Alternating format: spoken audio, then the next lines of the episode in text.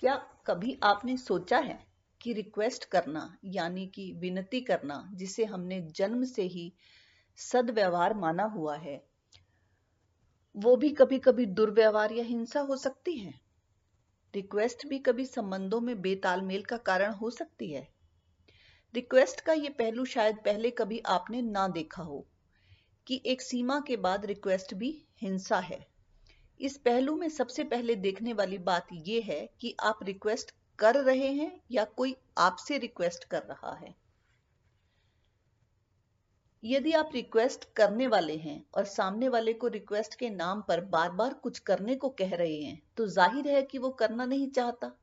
तभी आपको बार बार कहना पड़ रहा है, क्या ये ज़बरदस्ती नहीं है? क्या ये दूसरे को मुश्किल में डालना नहीं है? इस संबंध में एक पहलू ये भी है कि जिस तरह आपका मन आपको हर वक्त बताता ही है कि उसे क्या पसंद नहीं आ रहा तो क्या नहीं करना चाह रहा वो, उसी तरह तो दूसरे का मन है। दूसरी इंपॉर्टेंट बात इस संबंध में ये है कि सामने वाले का इशारा, शारीरिक हाव भाव उसकी प्रतिक्रिया बताती ही है कि अब रुक जाओ, बस करो। ये अलग बात है कि आप बिल्ली को देखकर कबूतर की तरह आँखें बंद कर लें।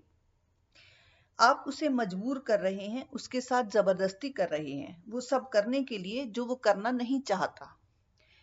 अब यदि आप दूसरी तरफ़ हैं मतलब कोई आपसे रिक्वेस्ट के नाम पर वो सब करवाना चाह रहा है जो आप करना नहीं चाहते तो क्या वो आपके लिए बेआराम की स्थिति नहीं है? क्या आपका दम नहीं घुटता जब आपको वो करना पड़ता है जो आप करना नहीं चाहते? आपने यदि उसकी रिक्वेस्ट ना चाहते हुए भी मान ली तो आप पछतावे के भाव में आ गए कि क्यों ना चाहते हुए में मैंने उसकी बात मान ली? और अगर नहीं मानी तो आ गए आप अपराध बोध में कि वो बेचारा तो रिक्वेस्ट ही कर रहा था। कहीं मैं ही तो गलत नहीं हूँ। और ये दोनों ही भाव मन में बेचैनी पैदा करते हैं। तो एक सीमा के बाद रिक्वेस्ट एक तरह की ज़बरदस्ती है। संबंधों में मतभेद और मनमुटाव का कारण बनती है। संबंधों के स्वाद को बिगाड़ती है।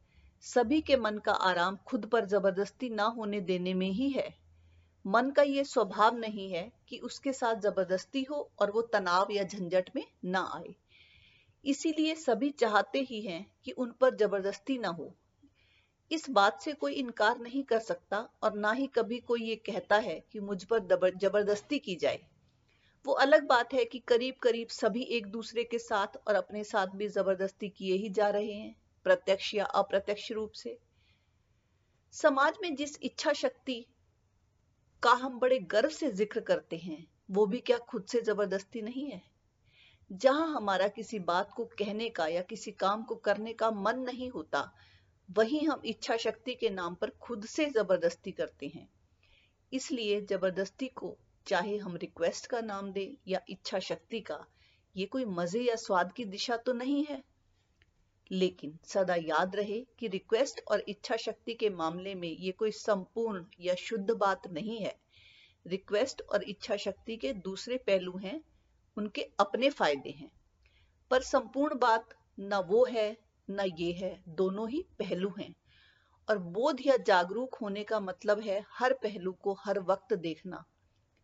अगर हमें एक समूह में रहना है तो यही एक मूल बात समूह में रहने का आधार हो सकती है कि हमारी व्यवस्था ऐसी हो कि कोई भी एक दूसरे पर एक सीमा के बाद ज़बरदस्ती ना करे। और आप उस समूह का हिस्सा होने के नाते केवल अपने ही अंश पर कोशिश कर सकते हैं।